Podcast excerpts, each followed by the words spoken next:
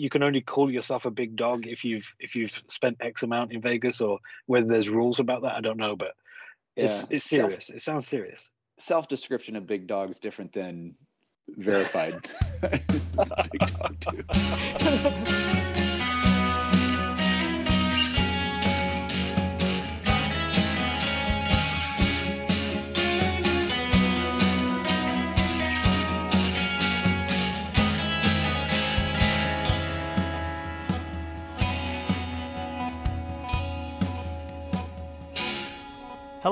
And welcome to a brand new episode of Battery Mates.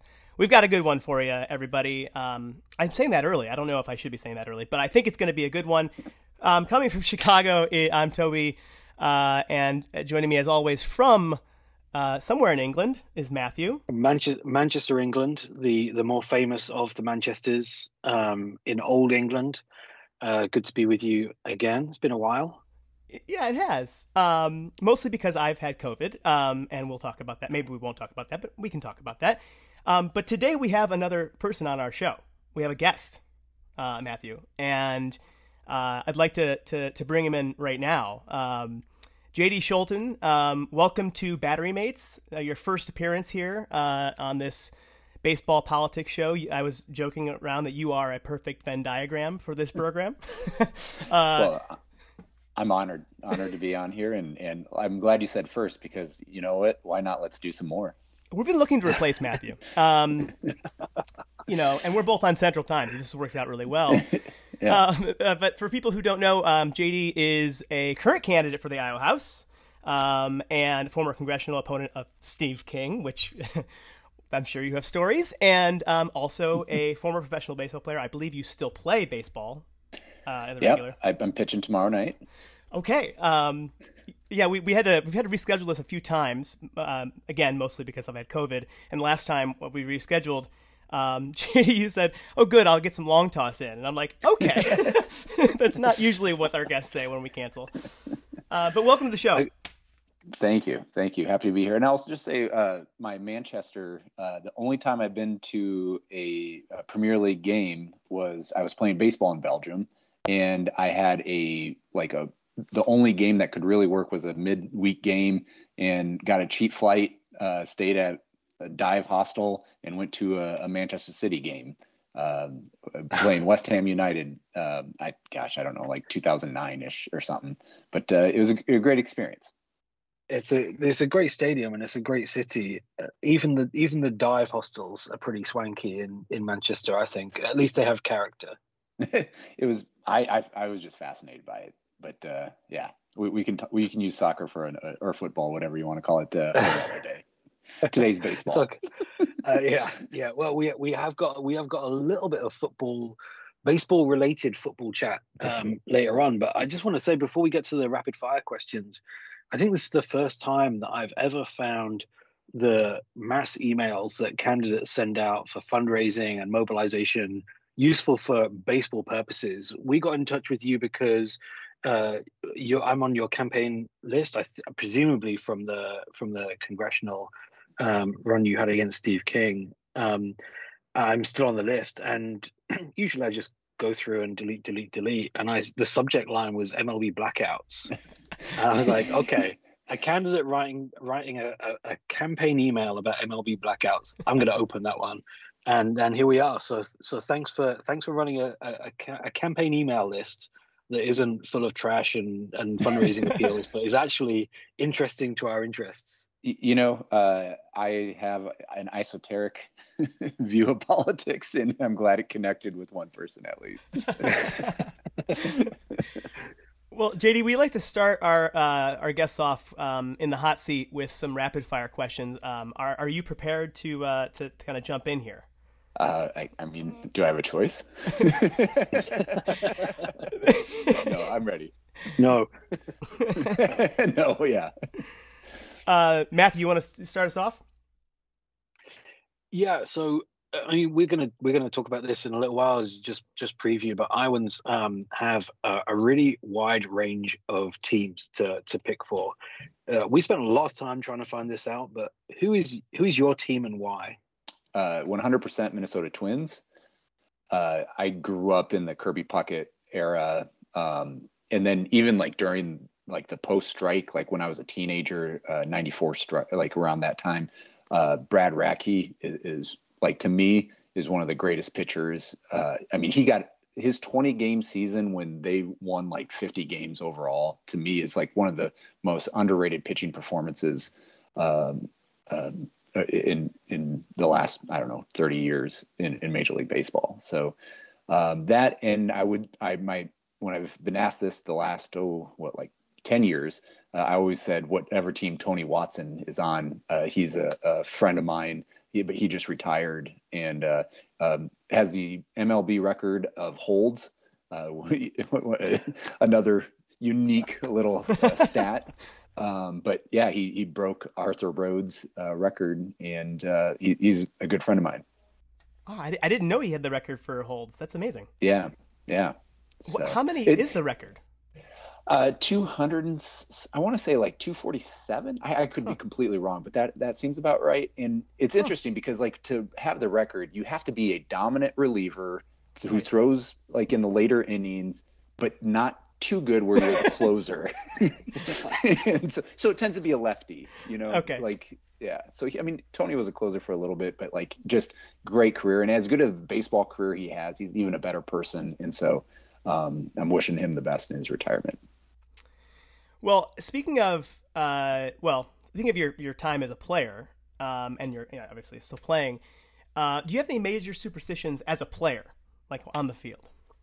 Uh, I mean, I don't call them superstitions. I have routines. Okay. Uh, they might be a little quirky. Um, I mean, obviously the no lines, never step on a line. Sure. Um, you know, I have this weird thing going into each inning. I have to, in my mind, I kind of acknowledge each player in order before but i do it as i get the ball and just go around the mound and so like you could easily not you could just see oh he's just walking he's like waiting to get on the mound but uh I, I, just a few things like that. Um i mean i i don't know. I i tend to wear the same things when things go well and mix it up when it doesn't. And so um i don't know. I don't know where the line is on uh what's what's maybe a little bit of obsessive compulsive yeah, uh, stuff versus superstition or, or just baseball. Right, you're not sacrificing animals. Um, uh, that, that, seems pretty normal. Yeah. Yeah. yeah, I'm PETA friendly when it comes to my pitching. so we we tend to watch games rather than playing them. Um, mm-hmm. uh, speaking for, for myself, um, you're a Twins fan, so give us a, a kind of a, a, one minute summary of your of your game day. Are you tailgating? How early are you getting down there? You, what inning do you have your first beer? Uh, if yeah. you catch a ball, are you keeping it or giving it to a kid? What's your what's your what does your typical game day look like? So I'm I would say typical these days is meeting up with a friend at a bar before the game, um, getting there before first pitch uh, usually around national anthem time. Uh, and then if I ever I get a foul ball, uh, I will automatically give it to a kid. It, so I was living out in Seattle a few years ago, and uh, my law firm that I was working at at the time, I was a paralegal, it had amazing tickets uh, right down the left field line, first row. And so first thing I did when I, I got the job, and and uh, they brought me out to Seattle from Minneapolis when I was living in Minneapolis and uh, I didn't have many friends. I, I kind of went sight unseen out there, and and uh, so I first thing I did was befriend the person who was in charge of giving out the tickets.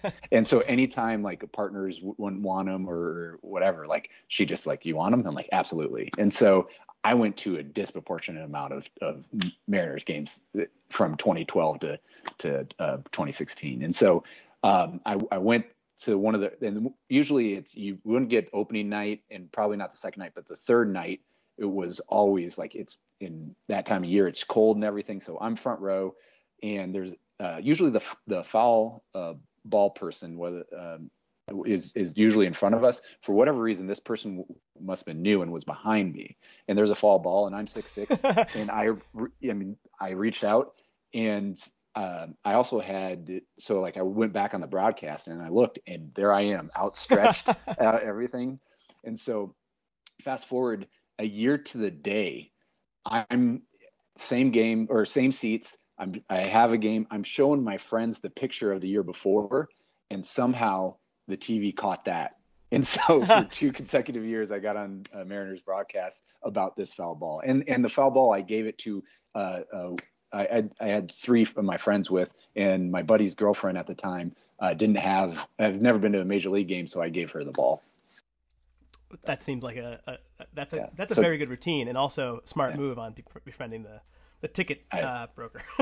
I appreciate it, and never like I'm a person never leave the game early. Like like I yeah. as I get older, like even when like like I I might leave the ninth if it's a 12 to 1 game or something like that. But like I'm I'm staying for the most part. You don't leave a play early. You don't leave a movie early. I I, I rarely rarely leave a, a, game early. Well, it's funny you mentioned that. I um I am I too count myself as someone who never leaves a game early, and I have now two uh, amazing. Uh, instances of, of, of failure at, at that. Um, the most recent one was I am a Cleveland fan. I grew up in, in Cleveland, or outside of Cleveland. I'm sorry. And and we uh, it's we uh, you know I live in Chicago, so I, I get to see him several times a year generally. Um, and a couple buddies and I went uh, a couple weeks ago when they were playing the, the, White Sox, and we were we were losing six to two, and we gave up a two run shot in the in the you know bottom of the eighth, and it was like you know one of those things. It was a school night, you know, and yep. we were all kind of like done. Uh, and so we just you know, decided we'll, we'll leave. We get on the train, and immediately Cleveland has tied it up uh, in the ninth inning. Six runs in the ninth to tie it. Went to extras, and we're finding we're trying to get off the train as soon as we can to go find a bar to watch the last couple innings in. Uh, but yeah, that was a, uh, and we ended up winning the game in the eleventh. So uh, it's right. just like every time I, I, decide, oh, this time's okay to leave early, it always comes back to bite me. Right. Um, I mean, as as we get older, I mean, it is the games are getting longer, and especially when you have kids and and all that, like it is, it's it's getting harder and harder to go to games. I, will say yeah. that. The um, you actually answered the, one of our uh, our next questions already, so I'm going to switch it up and just say like, uh, uh open open ended here. Tell us about your current race, um, and give yeah, give us the pitch. Why should why you know you have an a, you know audience of at least two or three people um, uh, who who are probably capable of of becoming donors. So. Oh well, uh, I will say this: that uh, I'll be full disclosure. Right now, uh, we are one or less than a week away from the primary, and then uh, I don't have a primary opponent, and as of now, knock on wood, I don't have a general opponent. Uh, but that being said, uh, we we don't know until probably about August if I will have an opponent. Um, but we are trying to do some things on a uh, organization like organizing, field organizing, getting out there and trying to do a couple different things and do a deep dive in the district and pull out as many votes as possible. And so, what we're trying to do with the 2022 campaign is to build something larger for 2024 and beyond. And and we're trying to test a few things out. And so that's the big thing about our campaign and, and why uh, we're aggressively still fundraising, even though I don't have an opponent. That's awesome. Anything you can yeah. uh, kind of in terms of these ex- experimentation that you you can you talk so, about? Yeah, 30% of the district's Latino. And so I really want to do a deep dive in voter registration and, and different things like that, which honestly we we haven't really done as Woodbury Democrats, our county Democratic. Uh, we've tried, but it just we haven't been able to to bridge that gap a little bit. Um, and, and, so there's there's different parks all throughout uh, the district, and so one of the things I would really like to do is whether it's a food truck or an ice cream truck or, or something. Uh, I really want to organize neighborhood by neighborhood and bring them out and saying, hey, you can have a free ice cream cone, free tacos, whatever it is. Uh, uh, and we just want to get your information to potentially for GOTV to get our information out and, and just build relationships that way. And so that's uh, that's that's one of the things. And then adding like a digital uh, organizing component to that uh, is another thing. And so uh, without giving out too much, that's it's that's kind of the the basis of it. Sounds great. That sounds and it sounds like a really you know not having an opponent is a very good place to be. Um, you know they didn't tell me that that's what the way to go. so here I go running in a congressional race that has seventy thousand more registered Republicans and Democrats, and just running uphill for for four consecutive years, working my tail off, and then all of a sudden here we go. so, um, um, yeah, go ahead, Matthew. Yeah, I was going to say that that uh, that's one part of your your uh, uh, career. The other part of your career is is is the is the baseball. Um, so let's talk about that for a second. Um, uh, the I, I, know Toby wants to talk about um, uh, your uh, Nebraska team, but uh, being living in England, I want to talk about the fact that you ended up playing seven different countries around the world, playing baseball in France, Germany, Belgium, the Netherlands, Cuba, and I think Canada. Yep. Uh, as well as the United States. I mean, two questions from me. Firstly, uh, is it legal to play baseball in Cuba? And secondly, how did you manage to play baseball in so many different countries without playing in the UK? Yeah. Oh, that's a good question. Um, so, okay, I'll do a brief rundown of my my my background, if that works, uh, and then it kind of uh, leads into some of this. So uh, I played out of high school. I got recruited by my dad, uh, who was a Division two college baseball coach, and it's hard to say no to your dad. And so, how do he find um, you?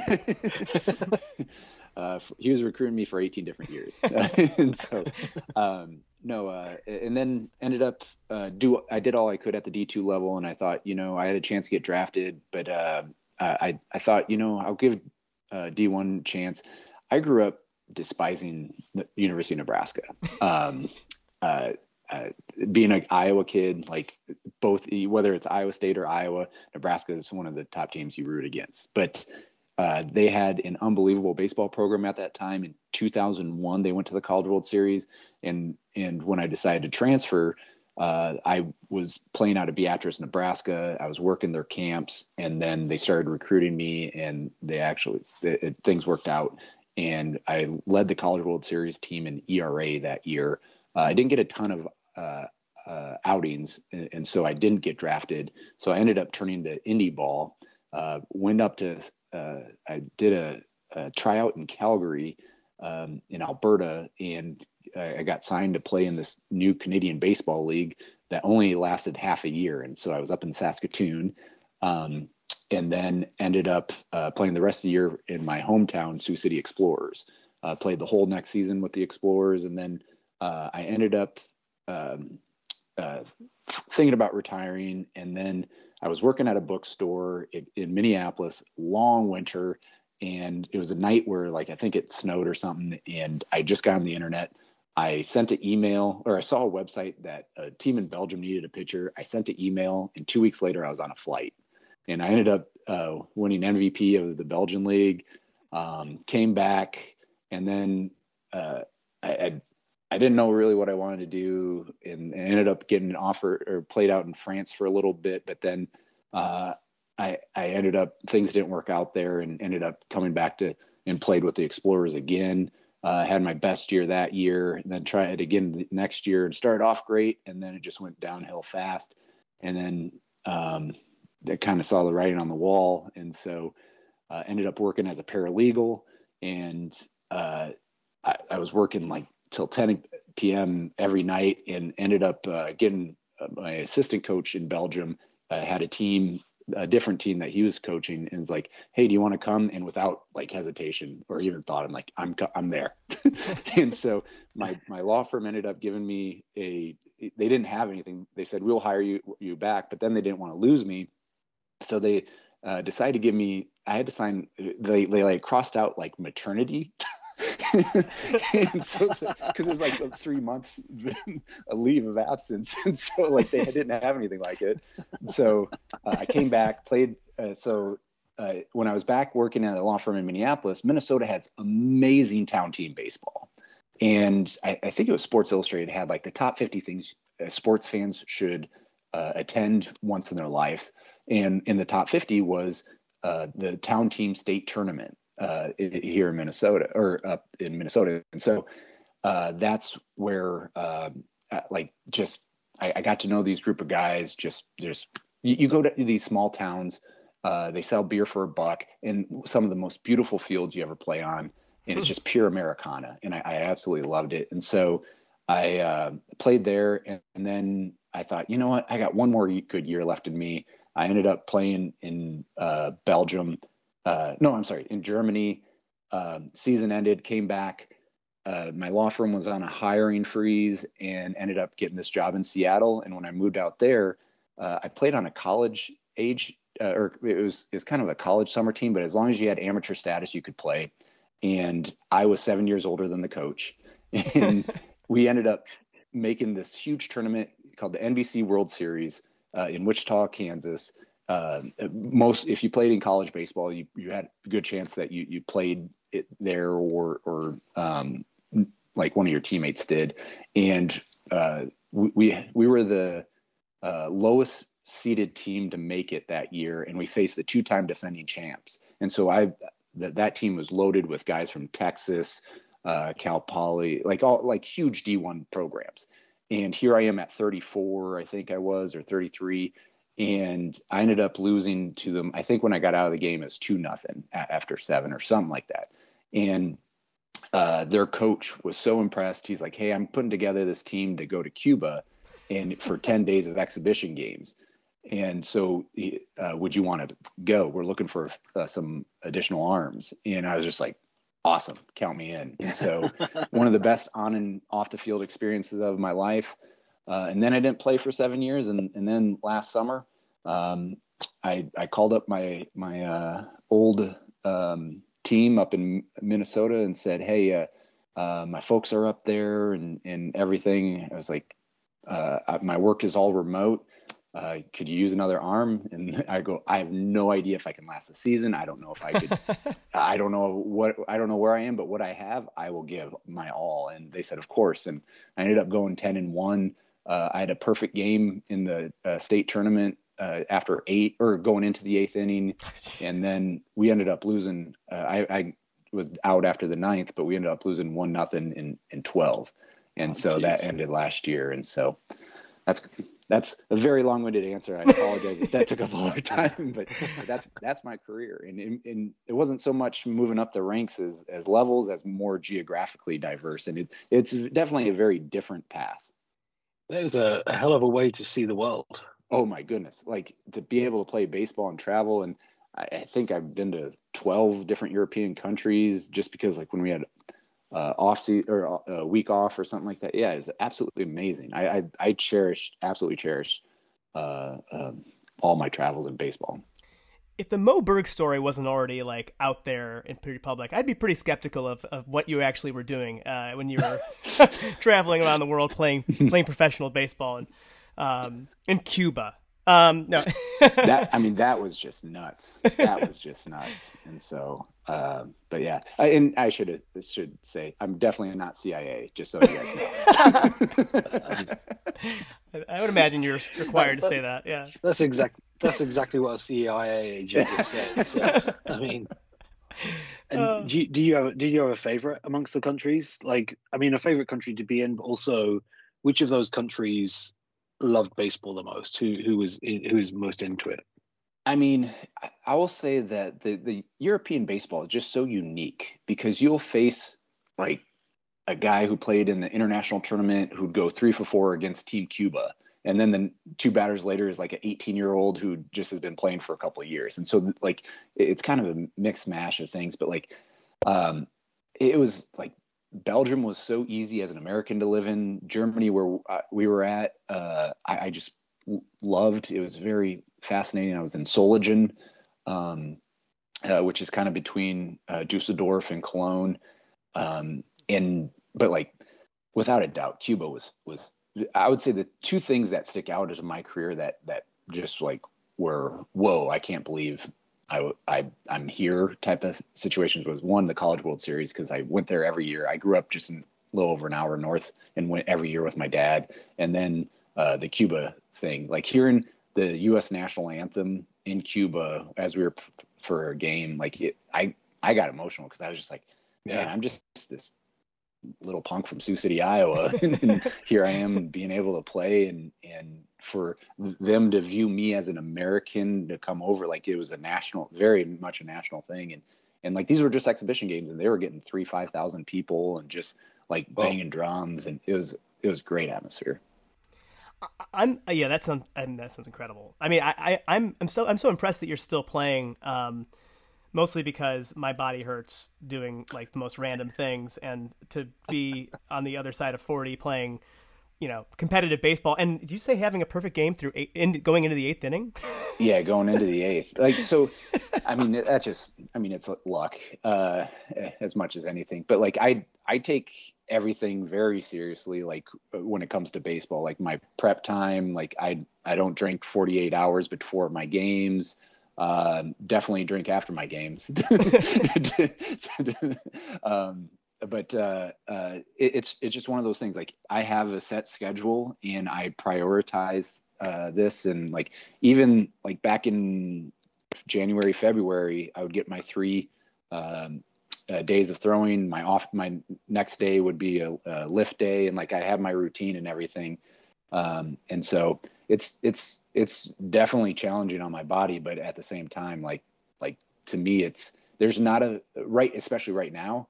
There's not a better feeling than striking out a college kid, like a kid who just finishes college season, and like I, I just because I'm just like at 42, what are you going to be doing? Because because I just struck your ass out. uh, do you just do you, do you ever do you ever think is this uh, kid a potential voter before you say that to him? Oh man, now now you're gonna get in my head. yeah, but uh, no, uh, it, it's you know at the end of the day, I'll have a beer with them after the game, and yeah, if yeah. they're of age. It's pretty cool to say my representative struck me out. Um, you want people who, the best of us, to uh, to service in legislative yeah, bodies. Exactly. Well, let, us um take a minute to go around the horn on what's going on in baseball right now. There's a lot of fun, fun stuff going on, and let's start with something that no one probably is paying attention to except for Matthew. Um, Matthew, tell and and uh, JD, feel free to weigh in on any of this stuff um, as much as you want, um, or on the specific question. Um, maybe it's just gonna be Matthew talking. Matthew, tell us what's going on with the Brewers owners and uh, Norwich. Okay, okay. This is Worlds Collide doesn't even begin to cover this. Norwich City, my team in England, we've been in the Premier League this year. We weren't the year before. We were the year before that. We weren't the year before. We go up and down, relegation, promotion. We're a very, very small market team. Um, we we we punch above our weight, but our weight is so low that it really doesn't count for much. Um, and the reason for that is that we don't have the money to compete with the likes of Manchester City or Chelsea. We're owned by a celebrity TV cook called Delia Smith, whose net worth is around $30 million. Uh, compare that to uh, the owners of uh, Manchester City at around $1 trillion, something ridiculous. Um, it isn't close. So, big, big news is broken this week. There is an investor who is interested in buying into the club, either as a, a takeover to become the owner or to become part of the ownership group along with the TV chef.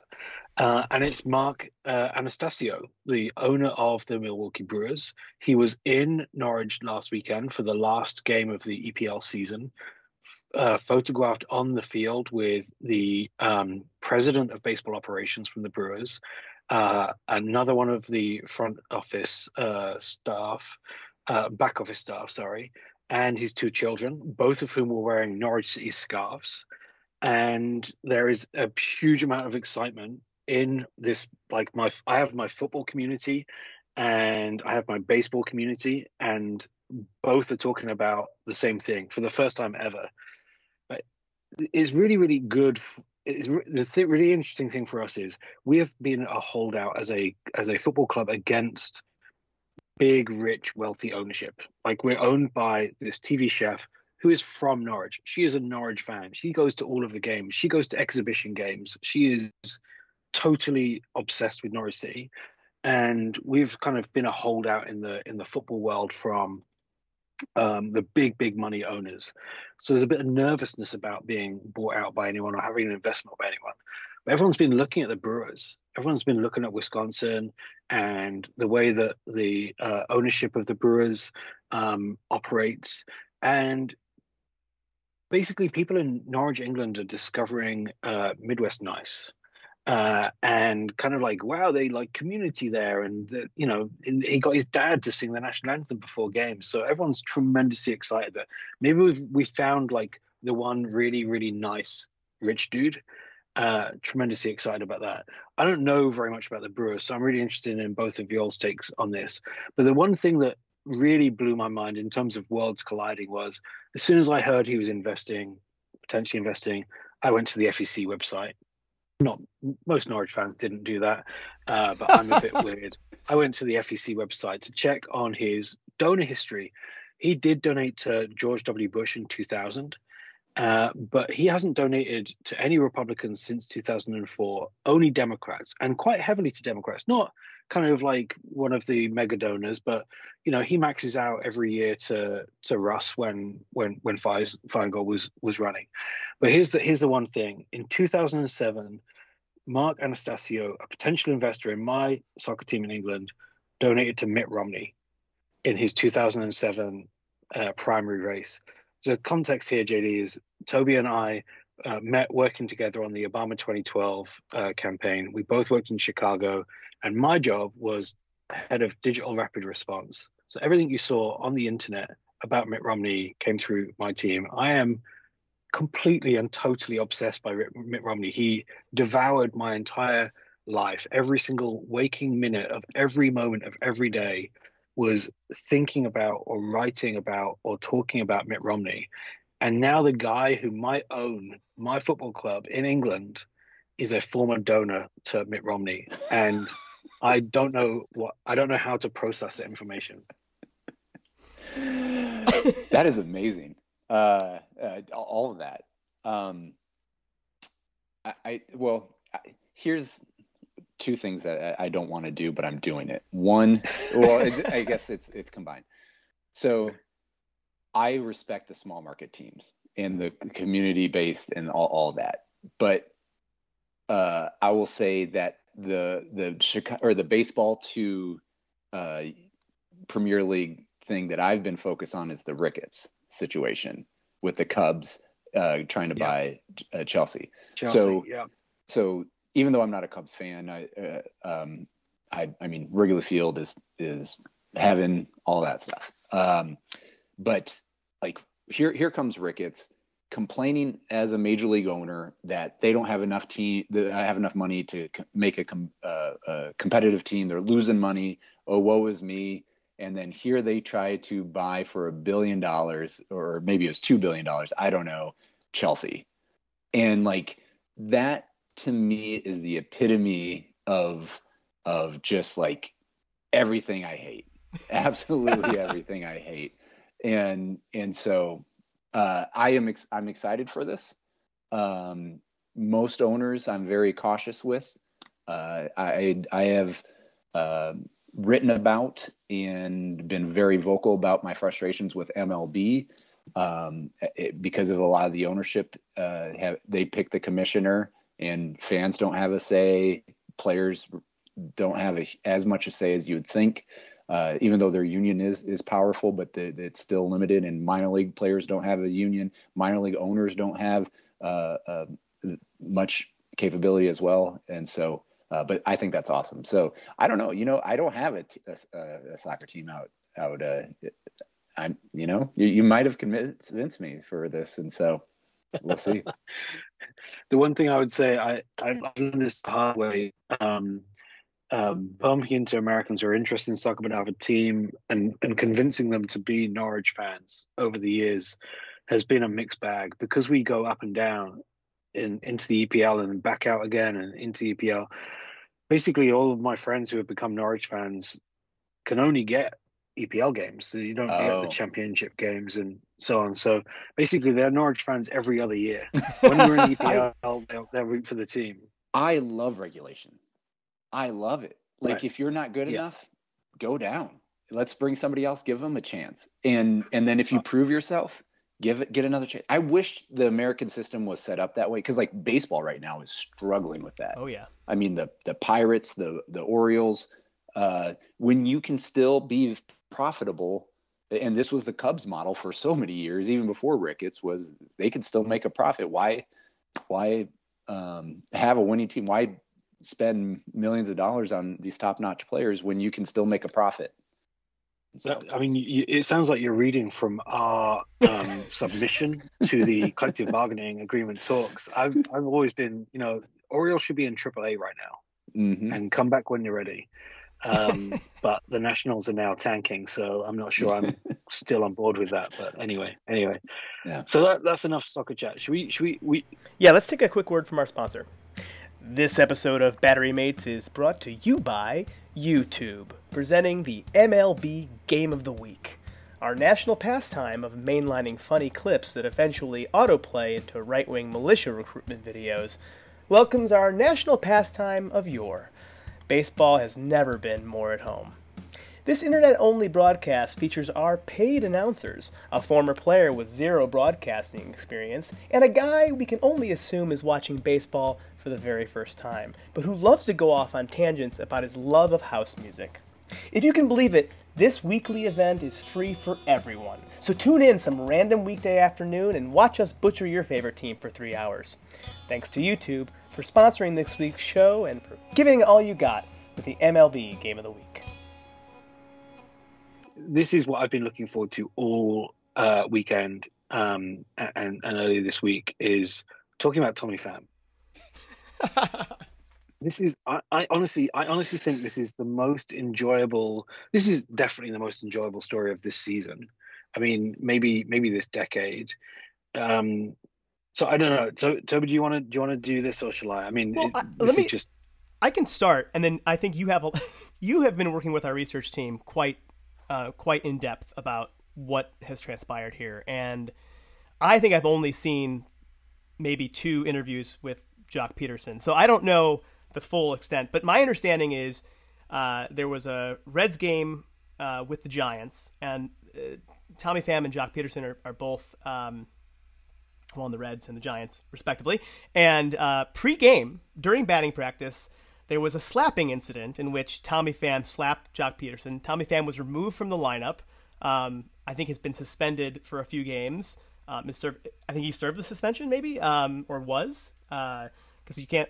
I guess he had. He was like, I, I'm not going to appeal this. I obviously slapped the guy.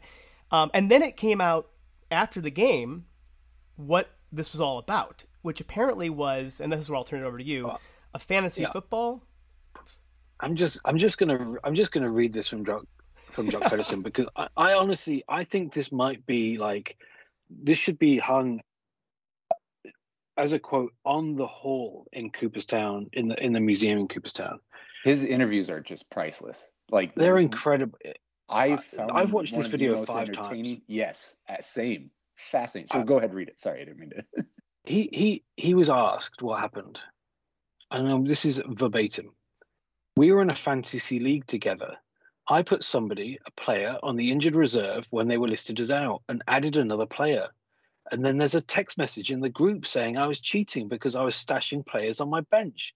And I looked up the rules, sent a screenshot of the rules and how it says that when a player is ruled out, you're allowed to put them on the IR. And that was all I was doing. And then it just so happened that he had a player, Jeff Wilson, who was out and he had him on the IR. And I and I and I said, "You literally have the same thing on your team on your bench." And then I guess he was in two leagues, and one of them he was on the IR, and one of them he wasn't. So maybe there was confusion. But on the ESPN league we were in, he was listed as out. So it feels very similar to what I did, and that was basically all of it. There's not much more to it. and, and that was broadcast on national television across the United States of America to millions and millions of baseball fans who are passionately following this day to day. And Tommy Pham was asked about the, uh, that that explanation, and he he he ex- he explained his rationale. He said, "I slapped Joc. He said some sh- he said some shit I don't condone. I had to address it. There was too much money on the line, and he was messing with my money. I'm a big dog in Vegas. I'm a high a high roller at many casinos. And he added that Joc Pederson had posted in the group of the fantasy league a funny meme. A funny meme. So as all as this comes out, you can start to see actually there is two sides to this story. Maybe Pham had a really, really good case for slapping uh, Pederson. Pederson was asked about the GIF, uh, about the meme, and and uh, he thinks I think this is the greatest quote of of any baseball uh, player I've ever uh, I've ever read. He said, "It is true. I did send a GIF making fun of the Padres, and if anyone, if I hurt anyone's feelings, I apologize for that." and I just, I was a beautiful moment. Two things on that. One, like having him like be a hard G guy on on GIF, I think was great, fantastic. I loved it. That is the that is the next note. There's a whole subculture to it. JD, I can't I, I I can't I can't show you this. It's on my screen, but I promise you, the next line in our in our script is talking about how Benson had, had his GIF, not GIF. the I, the other... as, soon, as soon as this podcast is over, I am going to your website and donating to your campaign. so the other the other thing I think that is interesting though is so both players are not on the team like they were Dodgers Padres and last year Dodgers Padres were were it, well I'm jocking it up with Atlanta but like um that was the rivalry for the last couple of years and so like that's it's it's interesting that they're in the same fantasy league and the rivalry and everything I, I that's a little part of the story that I think is fascinating as well. I mean, it's it's a whole Southern California thing because the the next bit of this story is Mike Trout's got involved. Mike Trout is apparently the commissioner of the fantasy league, and when Pham was asked about the whole thing blowing up, he blamed Trout for the situation. I've got another I've got another quote because these quotes are so good. He uh, this is this is Tommy Pham. He said, Trout did a terrible job, man. Trout is the worst commissioner in fantasy sports because he allowed a lot of shit to go on and he could have solved all, all of it. Nobody wanted to be commissioner. I didn't want to be the fucking commissioner. I've got other shit to do. He didn't want to do it. We put it on him. So it's kind of our fault too because we made him the commissioner.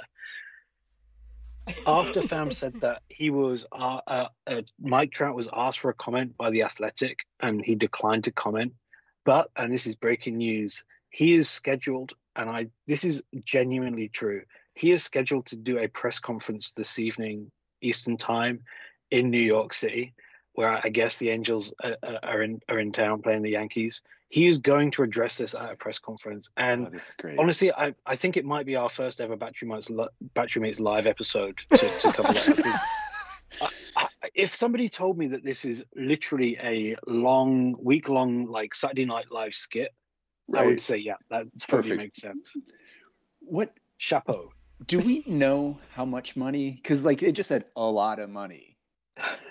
and has anybody come out with that part yet? Because like, I mean, a lot of money to me, to these guys, big yeah. difference. Yeah really big difference. I mean, he, he says I'm a big dog in Vegas. So I mean, I don't know. I don't know if that's not quantifiable. I, I, don't know if there's a specific. You can only you can only call yourself a big dog if you've if you've spent X amount in Vegas, or whether there's rules about that. I don't know, but it's yeah. it's serious. Self, it sounds serious. Self description of big dog is different than verified dog too. Not, not to discredit him, but just we don't know. When you self describe it, it, it's a little different they both they both signed in the offseason um, pretty small deals, one year deals. Um, I think Joc Pederson signed for six million in San Francisco, and I think I looked this up but didn't write it down. It was like seven or seven and a half million that Tommy Pham signed with the Reds. I, I know this because in Cleveland, they both players were on the list of people who we didn't sign. Um, and so, and they were like, "Oh, they went for seven and a half million dollars." So, you know, that's too much money for Cleveland to give out, apparently. Um, anyway, uh, Matthew, anything else on? Uh, I mean, I imagine you'll be following this around the clock. Yeah, I mean, I uh, this is this is way more interesting to me than the Nationals uh, uh, season uh, right now. Until at least we get any interest in the in the potential sale that we've got. So stand by for breaking news on that front. Um, but I'm just conscious of the time. I think we should jump into the MLB blackouts, which is really what got us interested in your candidacy in the in the first place. uh, uh, JD. I, have never uh, uh, lived in Iowa um, and have only spent a, a day there, and so this has never affected me. But I genuinely, I mean, when I saw your email and I I read it and learned about the situation, and I, I to be honest, I honestly couldn't quite believe that it was true. I mean, right. I, not, not that I was disbelieving you and and and your, the campaign email, but it just seemed it just seemed far fetched. So, do you want to give us a, just give us uh, listeners who who maybe aren't aware of of the specific situation in Iowa for for MLB viewers? Yeah. So for Major League Baseball, one way to watch games and more increasingly important way is st- streaming. Uh, so if you buy the MLB package, whether you stream it or whether you have it on TV, um, there are regional blackouts. And so the state of Iowa does not have a Major League Baseball team, yet we are blacked out of six different markets. So it's the Twins, Brewers, uh, both Chicago Cubs and White Sox, uh, Cardinals, and the Royals. And so if they're all playing other teams, that's 40% of Major League Baseball on a given night. And here's where it gets worse. So uh, Major League Baseball cut minor league teams, even though they they passed an act uh, and they they lobbied with the agreement saying like, hey, if you pass this Protect uh, the Pastime Act, uh, we I don't know what the official thing was, but basically it was in, they were trying to say if you pass this, we won't cut the teams. They cut them anyways. Hmm. So this was um, uh, December of 2020 is when when the teams got cut. So in Iowa, uh, we we lost a couple teams. So now we're down to Cedar Rapids, Quad Cities, and Des Moines. And so if we're going to a local game, watching these teams, and these players make it to the major league level, we cannot watch them play. and so it's it's so for me, it's about growing the game. And growing up in Iowa, um, the reason why Iowa has so many Chicago Cubs fans, one is we have the Iowa Cubs in Des Moines, but the other part of it is every day after school got to see yeah. WGN. So yep you know, like Andre Dawson and, and Shawon Dunston, Mark Grace, like all these players, they're they're some of like the most popular baseball players in Iowa because of that reason. You get to watch them play, and and so for me, this is very uh, like Major League Baseball has tripled its profits in the last 20 years, which which is great. Grow the game that way, but when you're not allowing for the next generation to watch the product, it, it, it's driving me nuts. And so at the Major League Baseball game in Dyersville at, at the Field of Dreams game last year, uh, I ended up getting a ticket. And on my way there, I got a shirt printed. I had an old uh, three quarter sleeves baseball shirt, and I, I got it to, um, I, I, put uh, uh the words uh, end Major League Blackouts on there. And I, I went to the game with it. And I, I mean, honest to God, I had probably a hundred people like, yes, yes. and like, it was just my little esoteric little thing I was doing. But uh, I also, knew exactly because like it was i mean a small little area of things and i kind of saw the way that people were moving and like the there was a little bit of celebrities there and they were going into this tent. I'm like i bet you manfred is in in that tent. And so i stood out and i made eye contact with him and i'm pretty sure he saw my shirt. Um, so so, um, so that that's my big thing. And and so one of my campaign uh, I, I, I said in uh, that email and, and, on my website, it's if I uh, get elected here, I am going to go after Major League Baseball when it comes to ending Major League blackouts. Uh, if they don't do it themselves, I'm going to try and do something to raise awareness of this because to me, this is a much broader example of what's happening in the economy where you have these billionaire owners, yes. they, they select a commissioner and they dictate everything that happens. And at the end of the day it's the people that get the short end of the stick. And so to me this is just another example of that. And so um, that's that's my little spiel. No i, I think that the, te- the fact that the teams own so many of these cable companies that uh, right. the, the, that show the games and you know i'm i'm lucky to live in well I, I'm, I live in chicago and i'm lucky that Cleveland games aren't blacked out here, except when they're playing yeah. in Chicago.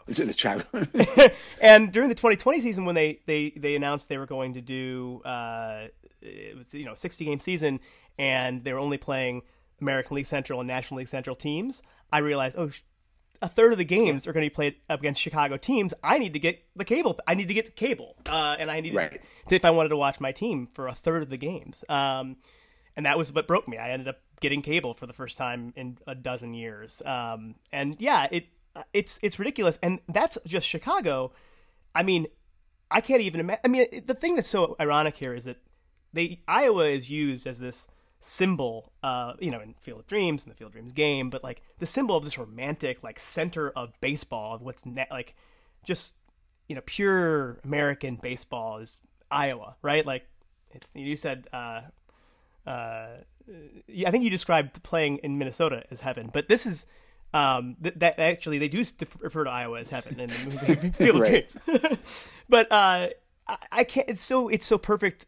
It's just a perfect encapsulation of like what's wrong here is that in the place where they are centering the romantic uh, game of baseball, the romantic part of the game of baseball, um, you literally can't watch the game of baseball on TV unless it's you have cable.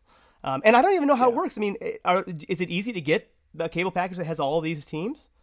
No. And how could it no. be, right? no. Well, and and you think about how like like uh, I, am not sure the level of how extra you have to pay for all this. I just you know I'll watch highlights. You know I, yeah. I'm I'm not like I I love baseball. I love watching the Twins, but like I, I have my limitations and um but but you think about like kind of the strategy of how like originally blackouts were sold to uh, to fans it's like oh we want to make sure people come to the games. Yeah. like who in sioux city is like hmm i got eight hours i got an eight hour drive. If i drive straight through to get to milwaukee i can get to the game tonight you know? And it's just whatever. It, it's it's so frustrating. But it's what's interesting to me and like kind of the political side of it is like when i tweet out like something about end major league blackouts I get people who like or start following me who have I've never seen politically before. And so hmm. it's just like one of those things where like this is a weird it's it's not really a Democrat or a Republican issue. It's just like an issue right. for baseball fans. And and I, I think it's I think it's it's kind of cool that way. Yeah, I I, th- I totally agree with that. But and I'd also say like it's just cool to see someone uh, running for political office who's talking about um, an issue like this because I, I just I feel like especially on the progressive side we kind of get it feels silly to say too political but like this is a really important issue to um to working people middle class people who are being priced out and that sucks for their life but it also speaks to the the system that is being put in place that benefits a very very small number of people at the detriment of a very very large number of people. And i just don't think like i don't think enough people in in politics on on our side of politics um, uh, think about that uh, I don't know why. Um, I love the way that Bernie is talking about minor league baseball a lot. We had Mike Kaska from Bernie's office on a, a, an episode earlier this season, uh, I just wish it would happen a, a, lot more. But I tell you what, the the one upside of moving to England um, a, a, couple of years ago was no games are blacked out over here. I live four thousand miles away uh, in a country that baseball is not huge in, and I have absolutely no problem watching games of baseball. The fact that I can do that and people in Iowa can't is right. nuts. Uh, I will say, I mean, there's a workaround when you stream it with the VPN stuff, but, but sure.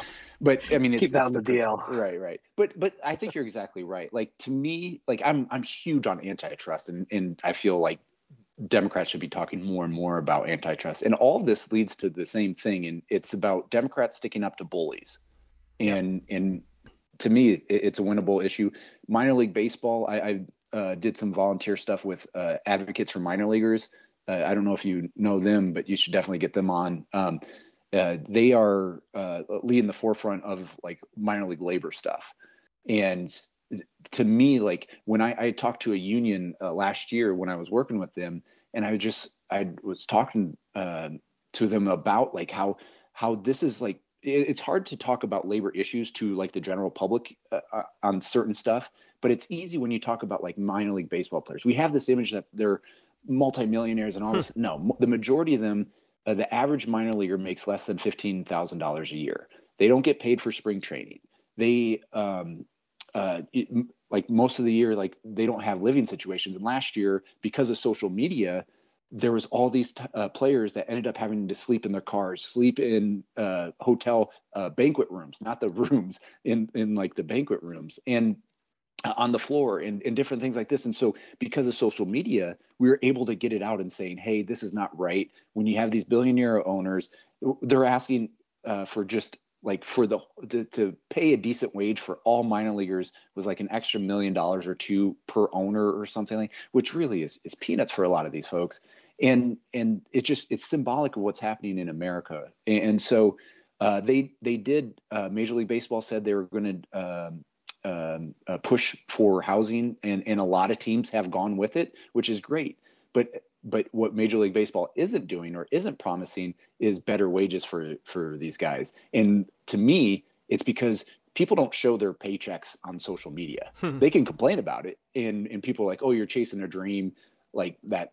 You should be just happy to get paid. But like at the end of the day, there's also a level of pay. I mean, these guys are being paid below minimum wage and and that's not right. And so I think it's a good way of talking about uh, labor rights and and and all that. And so I think you're right.